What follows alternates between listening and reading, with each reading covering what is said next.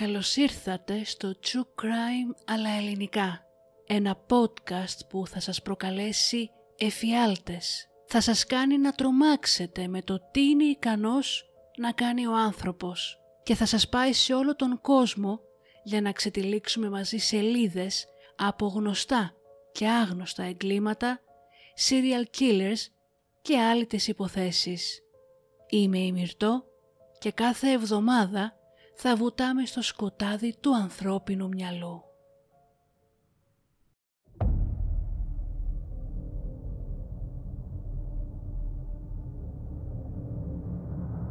And that's where I cut her open when he told me to.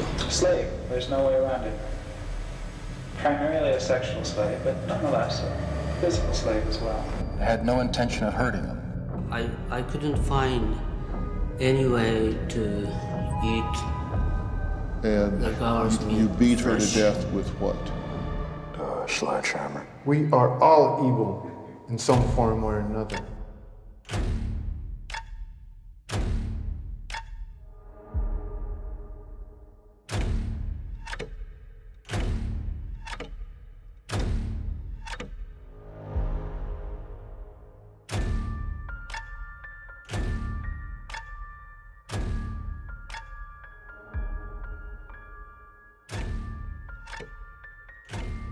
Unable to live with the fact that I just stabbed to death and cut the throat of an innocent young woman. Πριν ξεκινήσω το σημερινό επεισόδιο, οφείλω να σας προειδοποιήσω πως περιέχει σκληρές περιγραφές εγκλημάτων. Λόγω της φύσης του επεισοδίου, σας προτρέπω να μην προχωρήσετε στην ακρόασή του, εάν είστε ευαίσθητοι σε τέτοια θέματα. 2 Ιανουαρίου του 2017 και βρισκόμαστε στην πόλη Overpelt της κομητείας Λίμπουργκ στο Βέλγιο. Στην πτέρυγα της εντατικής θεραπείας του νοσοκομείου Σεντ Μαρία, τρεις γιατροί μπαίνουν στο δωμάτιο του 29χρονου Μαρκ Βαν Ντόνγκεν. Ο χώρος ήσυχος, χωρίς πολύ φως, με τις κουρτίνες τραβηγμένες. Πλησιάζουν το κρεβάτι του νεαρού και με απαλή φωνή τον ρωτάνε για άλλη μία φορά.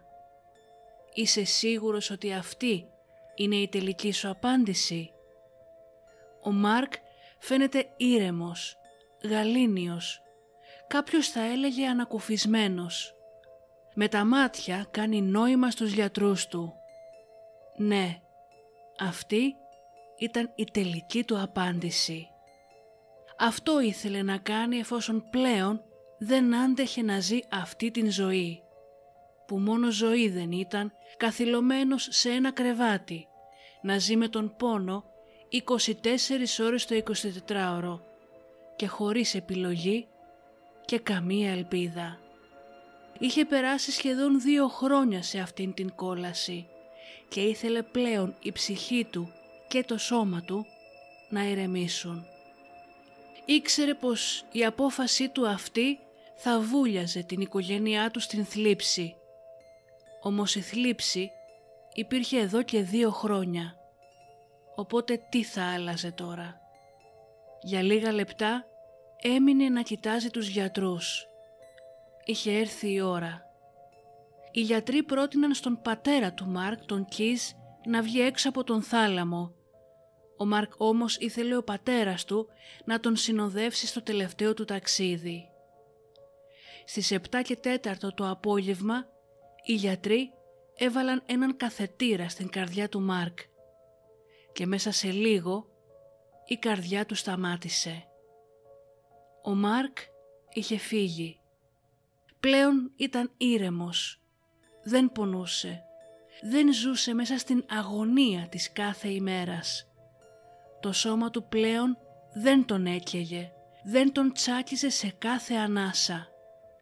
Εκεί που ήταν μπορούσε να μιλήσει, να τραγουδήσει, να γελάσει, να κάνει ποδήλατο, ό,τι δεν μπορούσε να κάνει αυτά τα δύο χρόνια μετά την επίθεση που δέχτηκε με βιτριόλι από την πρώην αγαπημένη του.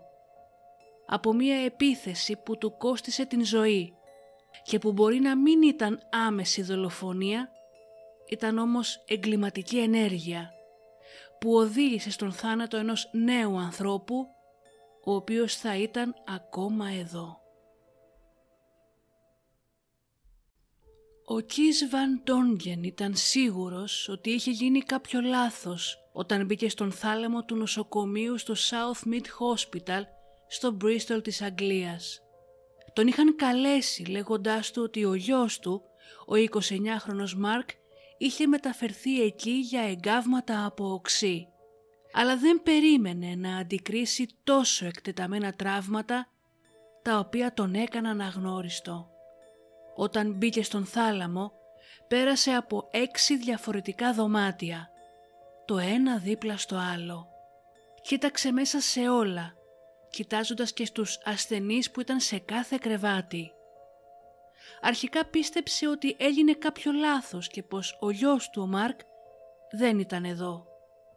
Όταν ένας γιατρός τον ενημέρωσε για το πού ακριβώς βρίσκεται ο γιος του, ο Κις σοκαρίστηκε. Είχε ήδη μπει σε εκείνο το δωμάτιο και δεν είχε συνειδητοποιήσει ότι το άτομο που κοιτούσε ήταν ο ίδιος του ο γιος. Και αυτό γιατί η έκταση των τραυμάτων του ήταν καταστροφική. Ακόμα και το προσωπικό του νοσοκομείου είπε ότι δεν είχαν ξαναδεί ποτέ κάτι παρόμοιο. Τα τραύματά του ήταν τόσο σοβαρά που ο ανώτερος αξιωματικός που είχε αναλάβει την έρευνα κράτησε κλειδωμένες τις φωτογραφίες που τράβηξε η αστυνομία και το προσωπικό του νοσοκομείου. Τα εγκάβματα από το οξύ είχαν μαυρίσει τουλάχιστον το 87% του σώματος του Μάρκ και έκαψαν περίπου το 25% της σάρκας του, αναγκάζοντας τους γιατρούς να αφαιρέσουν το κατεστραμμένο δέρμα από αυτές τις περιοχές. Το πρόσωπό του είχε διαβρωθεί πολύ και είχε χάσει το ένα αυτί του. Η όρασή του ήταν τμηματική. Δεν έβλεπε καθόλου από το αριστερό του μάτι και από το δεξί έβλεπε μόνο πολύ λίγο. Σε ορισμένες περιοχές του σώματός του το διαβρωτικό αυτό υγρό είχε καταβροχθήσει την σάρκα και τους μυς μέχρι και τα κόκαλα. Λόγω της έκτασης των τραυμάτων του, ο Μάρκ έπεσε σε κόμμα. Πέρασε τέσσερις μήνες στην μονάδα εντατικής θεραπείας σε ειδικό αναπνευστήρα και έτρωγε μέσω ειδικού σωλήνα. Το αριστερό του πόδι έπρεπε να ακροτηριαστεί κάτω από το γόνατο. Όταν ξύπνησε μπορούσε να κουνήσει μόνο το στόμα και τη γλώσσα του, αλλά δεν μπορούσε να μιλήσει. Επικοινωνούσε δείχνοντας με την γλώσσα του γράμματα της αλφαβήτου σε έναν πίνακα που κράταγε ο πατέρας του. Εν τέλει ο Μάρκ μπόρεσε να ανακτήσει την ικανότητα να μιλάει μέσω μιας βαλβίδας ομιλίας, όμως έμεινε παράλυτος από τον λαιμό και κάτω. Όλα ξεκίνησαν σε μια ιστοσελίδα γνωριμιών ειδικά για οροθετικά άτομα, όπου εκεί ο Μάρκ γνώρισε την φοιτήτρια μόδας Μπερλίνα Γουάλλας, σχεδόν δύο δεκαετίες μεγαλύτερη από αυτόν. Ο Μάρκ ήταν φορέας του HIV λόγω μιας σύντομης σχέσης που είχε με μια γυναίκα πριν μετακομίσει στο Ηνωμένο Βασίλειο. Μπορεί να ερωτεύτηκε γρήγορα την Μπερλίνα. Η οικογένειά του όμως είχε τις αμφιβολίες της, πιστεύοντας πως τα αισθήματα υπήρχαν μόνο από τη μεριά του γιού τους. Ωστόσο, προσπάθησαν να την δεχτούν στη ζωή τους και τις φέρθηκαν σαν την ίδια τους την κόρη. Τον Αύγουστο του 2015 και αφού το ζευγάρι είχε χωρίσει ήδη αρκετές φορές, ήρθε η οριστική ρήξη. Ο Μάρκ άρχισε να βλέπει κάποια άλλη γυναίκα και η Μπερλίνα μόλις το έμαθε εξοργίστηκε. Τον επόμενο μήνα μέσω Amazon αγόρασε ένα λίτρο θηϊκού οξέους ή αλλιώς βιτριόλι. Έβγαλε την ετικέτα από το μπουκάλι και μπήκε στο διαδίκτυο ερευνώντας επιθέσεις με οξύ. Τα αρχεία της αστυνομίας δείχνουν ότι την ίδια ημέρα που η Μπερλίνα παρήγγειλε το οξύ, ο Μάρκ είχε καλέσει την αστυνομία για να αναφέρει ότι η Γουάλλας τον παρενοχλούσε τόσο αυτόν όσο και την γυναίκα που έβλεπε εκείνη την περίοδο. Ένας αστεφύλακας τηλεφώνησε στην Μπερλίνα και της μίλησε, προειδοποιώντας την ότι η συνεχιζόμενη αυτή παρενόχληση θα μπορούσε να οδηγήσει σε απαγγελία κατηγοριών βάση του νόμου περί προστασίας από παρενόχληση. Ο Μάρκ είχε ήδη κάνει αρκετές καταγγελίες στην αστυνομία πως η Γουάλας τον παρενοχλούσε και τον εκβίαζε συναισθηματικά απειλώντας τον παράλληλα με βία και παρενοχλώντας ακόμα και την τότε σύντροφό του, την 46χρονη Violet Φάρκινσον, τηλεφωνώντας της μάλιστα 15 φορές μέσα σε μία μόνο νύχτα. Είπε επίσης στην αστυνομία ότι την φοβόταν, καθώς κάποτε του είχε ρίξει βραστό νερό. Όταν αργότερα η αστυνομία μίλησε με τους φίλους του Μάρκ από την δουλειά του, αυτοί είπαν ότι είχαν παρατηρήσει στο παρελθόν αρκετές γρατζουνιές πάνω του, που τους είπε ο ίδιος ότι τις έκανε igualas σε μια κρίση ζηλοτυπίας. Ωστόσο, ο νεαρός αποφάσισε ότι ο καλύτερος τρόπος για να σταματήσει όλα αυτά που ζούσε ήταν να πάει στο διαμέρισμά της και να της πει πρόσωπο με πρόσωπο ότι έχουν τελειώσει μία και καλή και πως σχεδιάζει να πάει να μείνει με τη νέα του σχέση. Κατά έναν περίεργο λόγο που ούτε η αστυνομία ούτε καν η οικογένεια του Μάρκ δεν έχει μάθει ποτέ έως τώρα, ο Μάρκ κατέληξε να περάσει εκείνη τη νύχτα μαζί της. Και αυτή ήταν μία απόφαση που θα μετάνιωνε γρήγορα. Όταν ο Μάρκ ξύπνησε το επόμενο πρωί, βρήκε την Περλίνα Γουάλλας από πάνω του να γελάει δυνατά και να του φωνάζει πως αν δεν μπορούσε να τον έχει αυτή, τότε δεν θα τον είχε καμία άλλη. Στο χέρι της είχε ένα ποτήρι. Δεν είχε όμως νερό, αλλά βιτριόλι και με μίσος το πέταξε όλο πάνω στο πρόσωπό του και στο σώμα του. Ο Μάρκ αρχικά πάγωσε με την κίνηση, όμως οι φωνικές υγρές μαχαιριές που άρχισε να νιώθει πάνω στην σάρκα του από το βιτριόλι τον έκαναν να πεταχτεί πάνω και να φύγει τρέχοντας από το διαμέρισμά της ουρλιάζοντας για βοήθεια. Τα ξημερώματα της 23ης Σεπτεμβρίου του 2015 ο γιατρός Νίκ White ξύπνησε από ουρλιαχτά που άκουγε από τον δρόμο έξω από το σπίτι του.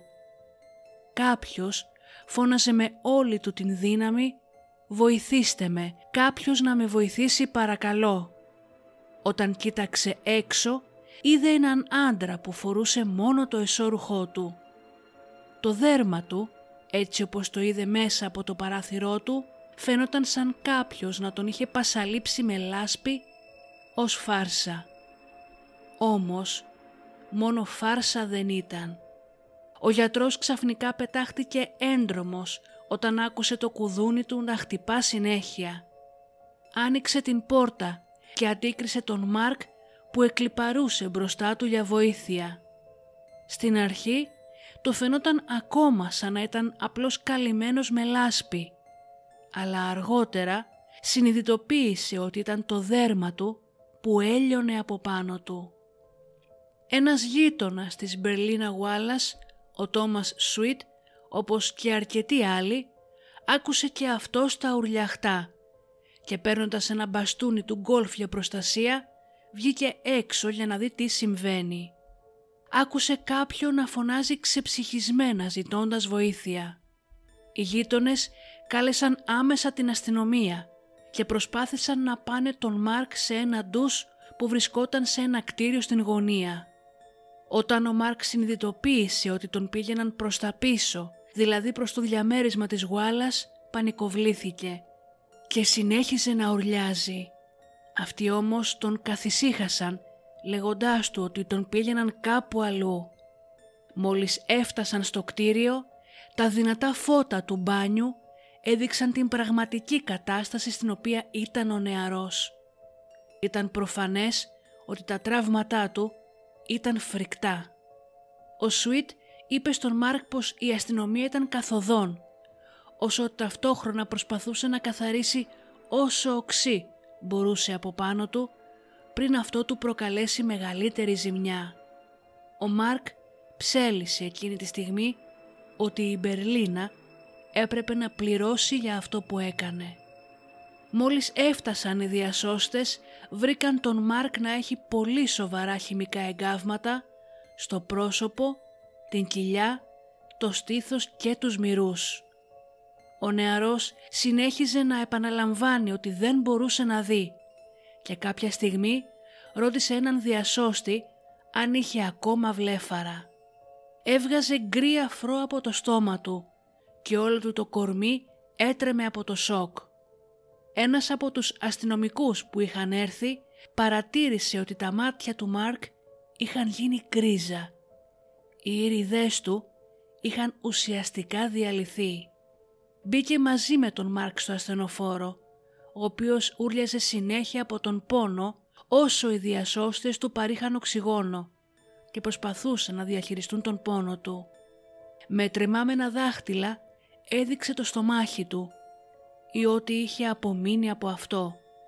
Εκεί όπου είχε ένα τατουάζ με το όνομα της Μπερλίνα και είπε «Μπερλίνα Γουάλας, πρέπει να πάει φυλακή για αυτό που έκανε». Ανησυχώντας για την σχέση του, ο Μάρκ ζήτησε από έναν αστυνομικό να πάνε στο σπίτι της για να δουν εάν είναι καλά, καθώς πίστευε ότι η Γουάλας ήταν ικανή να πάει και στο δικό της σπίτι για να προκαλέσει και εκεί ανίποτο κακό. Ευτυχώς όταν η αστυνομία πήγε από εκεί ήταν όλα καλά και η επόμενη στάση τους ήταν το διαμέρισμα της Μπερλίνα για να την συλλάβουν. Όταν πήγαν την βρήκαν να κάθεται ήρεμα στον καναπέ της σαν να μην είχε συμβεί τίποτα. Την ρώτησαν τι είχε πετάξει και εκείνη τους είπε ότι ήταν οξύ δείχνοντάς τους ένα άδειο ποτήρι στο πάτωμα. Ισχυρίστηκε ότι το χρησιμοποίησε για να μεταποιήσει κάποιο ύφασμα. Εν τω μεταξύ ο Μάρκ είχε φτάσει στο νοσοκομείο South Mid στο Bristol. Η γιατρός που τον ανέλαβε είπε στην αστυνομία πως μόλις ο Μάρκ αντίκρισε την αντανάκλαση του στον καθρέφτη, έβγαλε μία κραυγή και άρχισε να φωνάζει «Σκοτώστε με τώρα». Αν είναι να μείνω έτσι, δεν θέλω να ζήσω. Για τις επόμενες δέκα ημέρες ο Μάρκ ζούσε μέσα στον πόνο και στην αγωνία, μόνος του στην εντατική, όσο η αστυνομία εντόπισε την οικογένειά του στο Βέλγιο. Όπως ο πατέρας του, έτσι και ο αδερφός του, ο Μπάρτ, δεν τον αναγνώρισαν μόλις τον είδαν. Ο νεαρός Μάρκ πέρασε τους επόμενους δύο μήνες στην εντατική και στην συνέχεια μεταφέρθηκε στην μονάδα εγκαυμάτων. Οι γιατροί του Μάρκ είπαν στον πατέρα του ότι εκείνη την περίοδο ένιωθε απίστευτα έντονο πόνο. Υπέφερε από πολλαπλές συπτικές λοιμώξεις στο στήθος, είχε εφιάλτες και υπέφερε από διαταραχή μετατραυματικού στρες. Όσο οι βαθιές πληγές του προσπαθούσαν να επουλωθούν, η ασταμάτητη φαγούρα που ένιαθε έκανε την όλη παραμονή του στο νοσοκομείο σκέτη κόλαση. Ο Μπάρτ, ο αδερφός του Μάρκ, είπε αργότερα σε δημοσιογράφους «Η συνεχής φαγούρα των ουλών του τον τρέλαινε κυριολεκτικά. Στον μπράτσο του είχε φύγει όλος ομής και το κόκαλό του καταφροχθιζόταν σιγά σιγά από το οξύ. Ο πατέρας μου ήταν δίπλα στο κρεβάτι του 22 ώρες την ημέρα. Τον έξινε και το κούναγε τα χέρια για να προσπαθήσει να τον απαλύνει κάπως από τον πόνο. Ο πατέρας του ταξίδευε από το Βέλγιο κάθε Σαββατοκύριακο 1290 χιλιόμετρα για να βρίσκεται δίπλα στον γιο του. Για να εξοικονομήσει χρήματα κοιμόταν συχνά μέσα στο φορτηγό του, το οποίο πάρκαρε στο πάρκινγκ του νοσοκομείου, ακόμα και σε θερμοκρασίες κάτω του μηδενός. Ο δεύτερος γάμος του με την θετή μητέρα του γιού του διαλύθηκε και αναγκάστηκε να κηρύξει πτώχευση. Ο Μπάρτ ξεκίνησε μια προσπάθεια συγκέντρωσης κεφαλαίων που απέφερε κάτι περισσότερο από 37.000 λίρες για να βοηθήσει τον πατέρα του με τα έξοδα των ταξιδίων του και την ανοικοδόμηση της ζωής του. Αν και η κατάσταση του Μάρκ είχε αρχίσει να βελτιώνεται λίγο, έμεινε με διαβίου αναπηρίες. Μπορούσε να μιλήσει πολύ λίγο, αλλά ήταν παράλυτος κάτω από τον λαιμό. Το ένα του πόδι είχε ακροτηριαστεί από το γόνατο και το σώμα του έφερε φρικτά σημάδια από την επίθεση. Εξίσου τραγική με την φυσική του κατάσταση ήταν και η ψυχική του. Είχε πέσει πλέον σε κατάθλιψη. Ήταν συχνά επιθετικός και εχθρικός προς το προσωπικό που τον φρόντισε στο νοσοκομείο. Δεν μπορούσε να κάνει τίποτα μόνος του για τον εαυτό του και απογοητευόταν που δεν μπορούσε να κάνει ούτε τα πιο απλά πράγματα, όπως να φάει, να κάνει μπάνιο ή να χρησιμοποιήσει την τουαλέτα. Στο μυαλό του η ισορροπία μεταξύ ζωής και θανάτου είχε ήδη αρχίσει να ταλαντεύεται. Έως τις 22 Νοεμβρίου του 2016 περισσότεροι από 20 ειδικοί που είχαν φροντίσει και δουλέψει μαζί με τον Μάρκ κατά τη διάρκεια της παραμονής του είχαν διαπιστώσει ότι θα χρειαζόταν 24 ώρες συνεχή φροντίδα. Κανόνισαν με την οικογένειά του να μεταφερθεί σε ειδικό οίκο φροντίδας στο Γκλάουτσεστερ της Αγγλίας. Μέσα σε μία μόνο ημέρα από την άφηξή του στην κλινική, τηλεφώνησε στον πατέρα του, εκλυπαρώντας τον με λιγμούς, να έρθει στο νοσοκομείο. Ο πατέρας του οδήγησε όλη τη νύχτα για να φτάσει στις 5 το πρωί της επόμενης ημέρας. Την στιγμή που έβγαινε από το φορτηγάκι του, άκουσε τον γιο του να ουρλιάζει από τα έγκατα της ψυχής του χωρίς να σταματάει. Όταν η νοσοκόμα του άνοιξε την πόρτα του δωματίου, αυτό που είδε ο Κις ήταν απλά εφιαλτικό. Ο Μάρκ ήταν ολόκληρος καλυμμένος με τα κόπρανά του. Ο πατέρας του έκανε ό,τι μπορούσε για να ηρεμήσει τον γιο του και έφερε λεπτά πανάκια καθαρισμού και πετσέτες για να τον καθαρίσει προσεκτικά. Ο Μάρκ τον εκλυπαρούσε να τον πάρει μαζί του πίσω στο Βέλγιο. Αυτός του είπε πως θα το φροντίσει και άρχισε να μιλάει με συγγενείς και φίλους για να τον βοηθήσουν να τον πάρει από την Αγγλία. Έτσι προσέλαβαν ένα ιδιωτικό ασθενοφόρο για να τον μεταφέρουν στο Βέλγιο με κατεύθυνση το νοσοκομείο Σεντ Μαρία στο Overpelt. Οι ειδικοί όμως στο νοσοκομείο Σεντ Μαρία δεν περίμεναν πως θα παραλάβουν κάποιον με τα τραύματα του Μάρκ και δεν είχαν τον κατάλληλο θάλαμο για αυτόν. Άλλοι ασθενείς με το που τον είδαν τρομοκρατήθηκαν από την εμφάνισή του.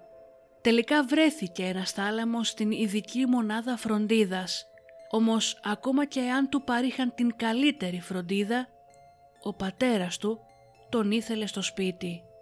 Ο Μάρκ αρνήθηκε, λέγοντάς του ότι απλά θα ήταν ένα σώμα απλωμένο σε άλλο ένα κρύο κρεβάτι. Όταν ο Μάρκ ανέπτυξε λίμωξη στο στήθος, οι γιατροί του είπαν πως θα έπρεπε να του βάλουν έναν σωλήνα στο λαιμό για να αφαιρέσουν το υγρό που έχει συσσωρευτεί εκεί. Αυτό σήμαινε ότι ο Μάρκ θα έχανε για άλλη μία φορά το μόνο πράγμα που του είχε απομείνει. Την φωνή του. Αντί να διακινδυνεύσει να χάσει την ικανότητα να μιλάει στον πατέρα του, αποφάσισε ότι είχε υποφέρει πλέον αρκετά. Δεν έδωσε την έγκρισή του για την επέμβαση αυτή και κατέθεσε αίτηση για ευθανασία. Τρεις ειδικοί σύμβουλοι εξέτασαν την περίπτωσή του και μίλησαν με τον ίδιο εκτενώς, καταλήγοντας στο συμπέρασμα ότι βίωνε αφόρητη σωματική και ψυχολογική ταλαιπωρία. Όλοι οι γιατροί συμφώνησαν ότι πληρούσε τα απαραίτητα κριτήρια για ευθανασία, όπως επιτρέπεται από την βελγική νομοθεσία. Ο πατέρας του παρέμενε συνέχεια δίπλα στο κρεβάτι του γιού του, όσο η διοίκηση ξεκίνησε τις διαδικασίες για την τελική επιθυμία του γιού του. Αργότερα είπε στους δημοσιογράφους «Κανένας δεν θέλει να ζει έτσι. Δεν έφυγα στιγμή από δίπλα του. Είχε συνεχώς φαγούρα έπρεπε να στηρίσω τα χέρια του, να προσπαθήσω να τον ανακουφίσω από τον πόνο των νεύρων.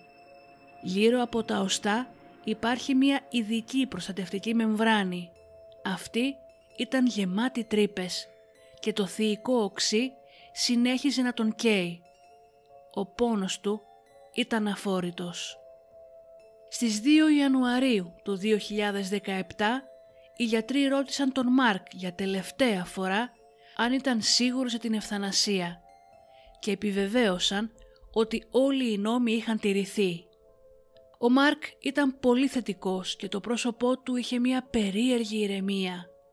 Οι γιατροί ζήτησαν από τον πατέρα του να βγει έξω από το δωμάτιο, όμως ο Μάρκ τον ήθελε μέχρι και την τελευταία στιγμή δίπλα του.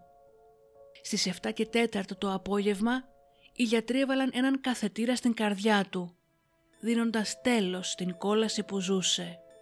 Ο πατέρας του του είχε υποσχεθεί ότι θα βρίσκεται παρόν στο δικαστήριο κάθε λεπτό και τήρησε τον λόγο του. Όταν η Μπερλίνα Γουάλας ανέβηκε στο εδόλιο, προσπάθησε με το ζόρι να διατηρήσει την ψυχραιμία του. Στο εδόλιο, η Μπερλίνα κατηγόρησε τον Μάρκ, λέγοντας πως ήταν ελεγκτικός και βίαιος και πως νόμιζε ότι το ποτήρι είχε απλά νερό. Η υπεράσπισή της υποστήριξε ότι ο Μάρκ πέθανε από δική του επιλογή και με την βοήθεια ενός γιατρού στο Βέλγιο. Υποστήριξαν επίσης πως η Γουάλας δεν θα μπορούσε να είναι ένοχη για φόνο, καθώς δεν ήταν αυτή που σκότωσε τον Μάρκ. Οι ένορκοι μετά από συζήτηση 15,5 ώρων κατέληξαν πως η Μπερλίνα Γουάλας ήταν ένοχη για την ρήψη διαβρωτικής ουσίας με δόλο. Όχι όμως για δολοφονία. Η δικαστής δεν μάσησε τα λόγια της κατά την ακρόαση της καταδίκης. Είπε ότι ήταν προφανές πως η επίθεση ήταν προμελετημένη και αποκάλεσε την Μπερλίνα Γουάλας σαδίστρια, χειριστική, σκληρή και επικίνδυνη. Τόνισε ότι η γυναίκα αυτή περίμενε μέχρι ο Μάρκ να είναι εντελώς ανυπεράσπιστος, εκμεταλλευόμενος την ευαλότητά του εκείνη την στιγμή και το γεγονός ότι κοιμόταν γυμνός, με σκοπό να προκαλέσει την μέγιστη ζημιά στο πρόσωπο και το σώμα του. Απευθυνόμενη στην Ουάλλας είπε «Η πρόθεσή σας ήταν να κάψετε, να παραμορφώσετε και να προκαλέσετε ζημιές στον Μάρκ Φον Ντόνγκεν, έτσι ώστε να μην είναι ελκυστικός για καμία άλλη γυναίκα. Ήταν μια πράξη καθαρής παράνοιας και κακίας. Η δικαστής συνέχισε επισημένοντας ότι η Μπερλίνα είχε σχεδιάσει την επίθεσή της πολύ νωρίτερα. Αγόρασε το θηικό οξύ μέσω διαδικτύου, το οποίο παραδόθηκε στην πόρτα της. Μετά βρήκε ένα άρθρο σε μια online εφημερίδα σχετικά με έναν άντρα που κατηγορήθηκε ότι ξεγέλασε την κοπέλα του ώστε να πιει οξύ. Το βράδυ εκείνης της επίθεσης, ο άντρας είχε αφήσει ένα ποτήρι με οξύ δίπλα στο κομοδίνο της και αυτή το ήπιε πιστεύοντας ότι είναι νερό. Η Μπερλίνα Γουάλλας καταδικάστηκε σε ισόβια κάθριξη με δυνατότητα αποφυλάκησης μετά από 12 χρόνια έκθεσης της ποινής. Μείον τον χρόνο που έμεινε στην φυλακή εν αναμονή της δίκης.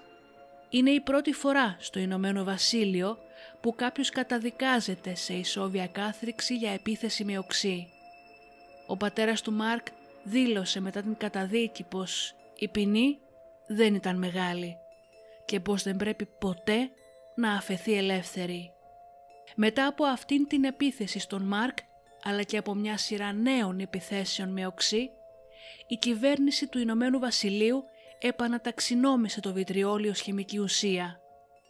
Έτσι, όσοι πλέον επιθυμούν να αγοράσουν βιτριόλι σε ειδική μεγάλη συμπίκνωση, χρειάζονται ειδική άδεια για να το κάνουν, αποτρέποντας έτσι οποιονδήποτε δεν ανήκει σε βιομηχανία που απαιτεί την ουσία αυτή, να την παραγγείλει τόσο εύκολα.